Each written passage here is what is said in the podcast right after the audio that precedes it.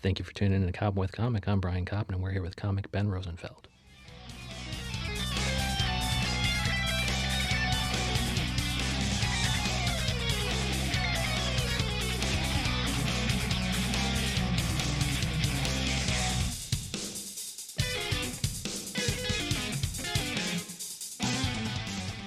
Ben Rosenfeld, how the hell are you? I'm great. I'm excited to be here. Oh, Thanks for having I'm me. so happy that you are here to promote your fourth comedy album And to talk with you. and to talk with me too. But in we're that gonna order, but yes. and we're gonna talk about "Don't Shake Your Miracle." That's a funny ass name. Is it all about your kid? it's probably 60% about pregnancy and having a baby between pregnancy and one year old because the album's the last two years of material. Oh, okay. But then, like, I was also born in Russia, and you know, Oh, it's occasionally in the news, so there's definitely a good 20 or 30% of Russia jokes. oh, good. You got to get that out before it's no longer timely. Yeah, although it's been timely for a I while. know. I'm quite upset I'm not famous because of it. It- it- my, my previous album was called The United States of Russia. Dude, you would think, uh, You but would but think. with the impeachment and things like that, and just what, Russia and, and Ukraine are just on everybody's lips, so it's good you're I mean, keeping it's been in. relevant four straight years, but no one wants to give me Yeah. a Tonight Show. Ah, well, they will after this because don't shake your miracle. It's cool though that you're only encompassing what pregnancy in the first year, because then also your fifth one, your fifth comedy album, can be about Don't you- shake your toddler. Yeah, your your Uh, terrible twos and uh, horrible threes or whatever it's called. And so, real quick, before um, we get into it, where can people find you? Do your show on stage in New York City, and where can they find you online? uh, online bigbencomedy.com. Okay. And if you click live shows, it'll have my up to date schedule. Okay. Uh, if you want to find the album right away, don't shake your miracle.com. D O N T your Y O U R Okay. miracle. Shaken there as well, but you Yeah. guys know how to spell shaken miracle, or you wouldn't be listening to this. And Big Ben Comedy on all social media. Okay, and then where are you doing your show next? Like material from the album, if they want to go see that on stage. Uh, I'm in Florida this coming week. Oh, okay. So if you have listeners in Miami or Fort Lauderdale, Oh, it's on the sure. website. Otherwise, I'm all around New York City. And when you uh, come back, like they can see your show dates on BigBenComedy.com. yeah, Okay. yeah, I'm on stage practically every night. Oh, good. And then, um, don't shake your miracle. Uh, one question I had before we talk about the kid is how maybe, uh, you know, in my own estimation, maybe you would have been less likely to have a kid if you had gone to law school, which you said that you you took the LSAT. took the LSATs. You applied. You got in. You did did- pretty well. I didn't apply. I took the LSATs. Okay. I did well. Okay, that's I've- part of I've- the battle, man. I think the first time I did mediocre by my standards, where it was like, I don't remember. I think it was 159 like good for most people, but I not think Harvard law. I think that's ultimately how, where I did, and I went then- to the the top 69th law school in the right. nation. And that's then, about this, how then good I'm it like, is. fu- well, the first time I like studied like for a week, okay, and I'm like, ah, I only, I don't know if it was 80th percentile or whatever. Then Okay. I'm like, all right, I'll actually try. okay, so then the next time I took it again, I think it was a 166 or Oh, good. 164. I don't know. that's g- something, that's good enough to get a little bit of financial aid at a lot, you know, a local school or to or to go to a better national school, but you Right, just yeah. you decided not to. How come? Uh, so th- this was senior year of college, and when you get good grades and don't know what you want to do with your life, it's either law Yeah. school or banking or grad school. Yeah, Uh, so I took, I, I did the LSAT prep. yeah. Did did fine. I probably would have done two points better if I hadn't gone to a Rutgers football game the night before and charged the field till one in the morning. Ah, that's a But- co- that's a future comic though, and so like, Yeah. so wh- how'd you decide not to? Because you probably saved yourself a great deal deal of debt. Because as we've talked about, um, it's it was not a good time to graduate. Debt, yeah, Yeah. debt, and in the fu- had I gone directly from undergrad and graduated, I would have graduated into the uh, law law hiring crisis of 0809. Yeah, it's good you say that because I graduated in 2007, and then I, you know I practiced for about a year, and then everything went to shit. And I Right. also w- moved states from Illinois to New York, and you can't. You just have to change your registration. You have to like you know then Redo then the get bar and then well I, I whatever. should get licensed in New York, but it's you know it was such a shit time to do that that um you know so I took on all this debt, and the the market just crashed. And so I mean, do we think that your decision not to go to law school was it informed at all you know by an interest in comedy and the fact that had you taken on all that debt, you wouldn't have been too funny? meaning you wouldn't have had time Mm, So- to pursue your craft. good qu- indirect directly it did not it was not common like so in college I, I actually ran with my buddy a parody website of Rutgers Oh, where cool. we made fun of the school so That's that was awesome. like four years of comedy writing a little bit like Oh, we- good. We, did not have a good set schedule It- it's like we were the shitty college humor of Rutgers okay.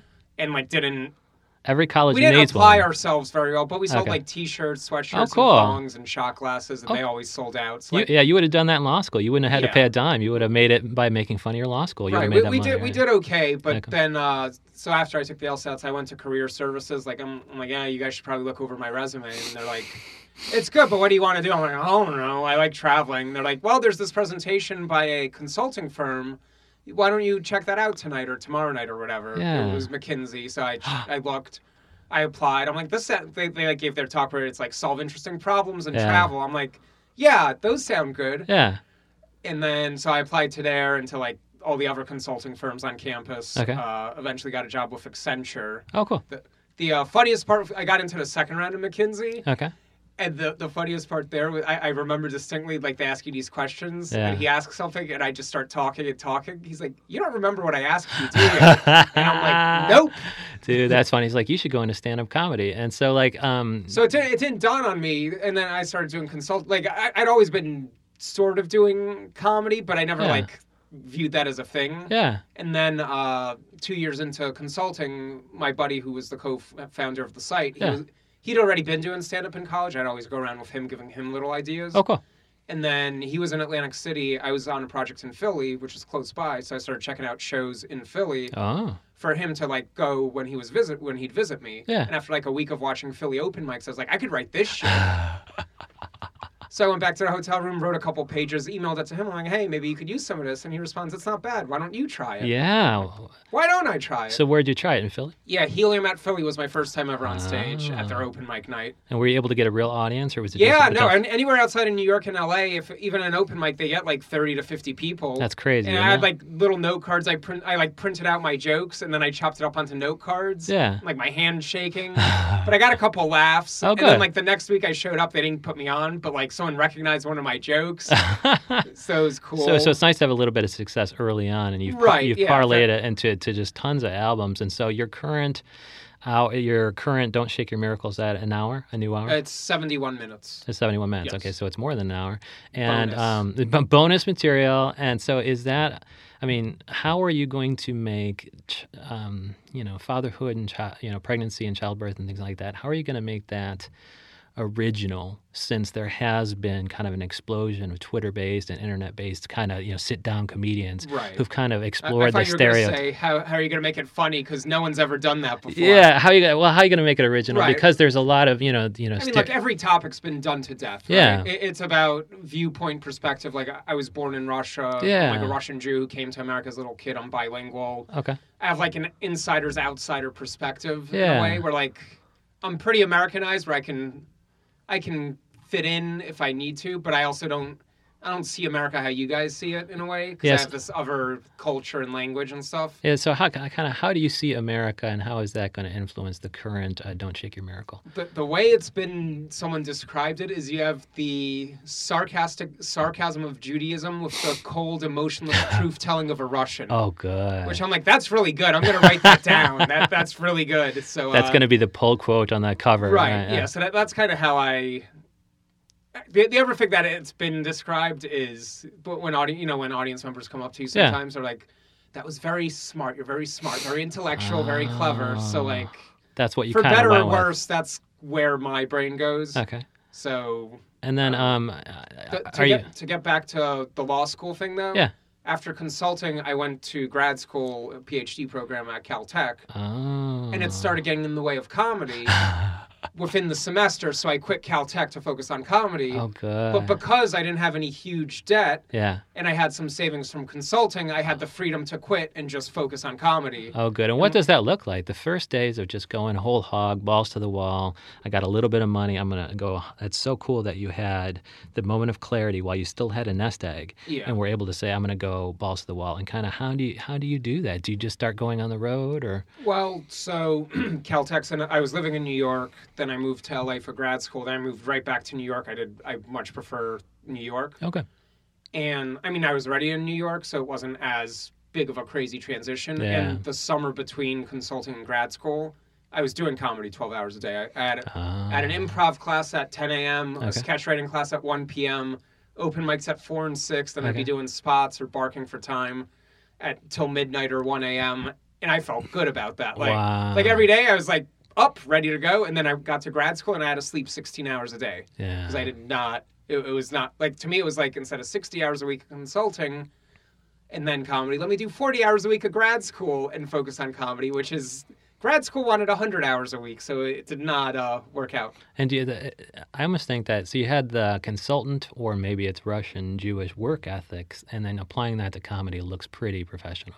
Yeah, it's, Twelve-hour days, and just it sounds like you know every minute is, is accounted for. right. It's With, with a productivity. baby now, it's like if I get two full uninterrupted hours Yeah. to focus on writing and whatever else I got to do, it's a miracle.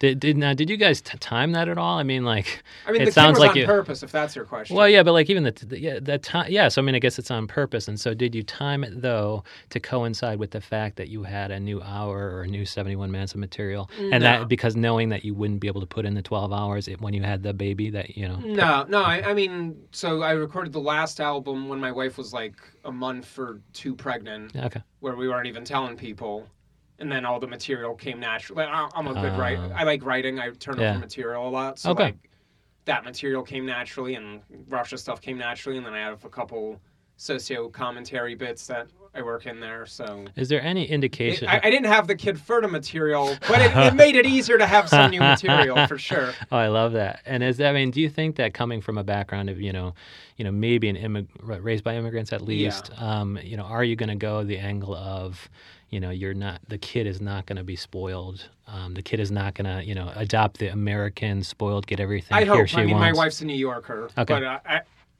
as good as much as possible, not spoiled. Okay. Y- y- We're at least able to cope with adversity. Wh- Yeah. Whether a little spoiled or not, yeah. doesn't get her way all the time. I mean, she's she's pretty headstrong. Like, okay. Good. I- I- She's- to me, her she's your baby, personality yeah. has been showing since day one, Oh, where good. she's very kind and smiley, but also willful and knows exactly what she wants and will insist upon it. So how do you kind of uh, condition you know uh, dealing with adversity at this age? Uh, you leave them alone for 12 hours at a time. no, I don't. I don't no, you, you know, like when they fall, you don't like. Some parents are like, oh my God, are you okay? We just go, Yeah. bravo. and then she's fine 90. You know, look, if she's actually injured, she'll s- scream and keep crying. Yeah. But, and occasionally you pick her up and there, there. But Yeah. most of the time, if you don't treat their falls like a big deal, it's not a big deal to them. And then they go about their day. Yeah, I love that. And have you kind of noticed, uh, d- you know, parents that you're uh, having play dates with or whatever, treating their kids with kids gloves? Uh, I hate so. ours is over a year and a half old. We still don't have any real parent friends. Okay. Because all the parents are fucking lame. Can- Can I say Yeah. fu- I'm gonna curse, Sure, I don't please care. do. Yeah. Uh, you tell me if I couldn't. Um. Parents all mean well, but they're. It's like you wouldn't be friends with these people unless you had kids the I same know, age. yeah. Which is how I felt about grad school. I'm like, I would never talk to any of you fucking lame nerds, um, but we have these fucking classes together. Yeah. So, so it, it's been a struggle to find people that we're, we can hang out with that also have kids our age. Yeah, I mean, you're used to hanging out with funny people, and some of these people Right. might not have a They're- sense of they're humor. Barely, barely a pulse is how I would describe most of these. They're, they're all very nice and polite and kind, Right. and it's fine. They're playing, but they're like, they're they're squares. Yeah. Es- Especially like Astoria is a good neighborhood, but Yeah. and there's some artsy people, non-comics, but like. A a lot of people are like working normal nine to five jobs Yeah. and just want more space, or they grew up Greek, so they live here or whatever. Right. So it, it, it's, yeah. Have you ever thought about giving them a copy of your album? I'm gonna put it in the parent groups for sure. yeah, yeah, yeah, yeah. That, that's no doubt about it. It's like, did you guys listen to my shit? You guys have no sense of humor. Yeah, I mean they'll probably pull their kids away from my child after they listen to it. It- It's definitely on the darker side. Uh, What What could your child become that would um, disappoint you, and what could he or she Stand-up become that comedian. makes that would disappoint you? yes. Now, what would make you proud? No. I'm, A- I'm a kidding. Wha- consultant? Whatever. No. I mean, look, wha- whatever. it- The part of me that's Americanized is like find what you like doing, Yeah. then work really hard at it, and do Good. that. Figure out how to make money doing that. That's so the that, Americanized way. that, that's my that that's the American thing I like. Okay, and then what's the kind of non, you know, the Eastern world?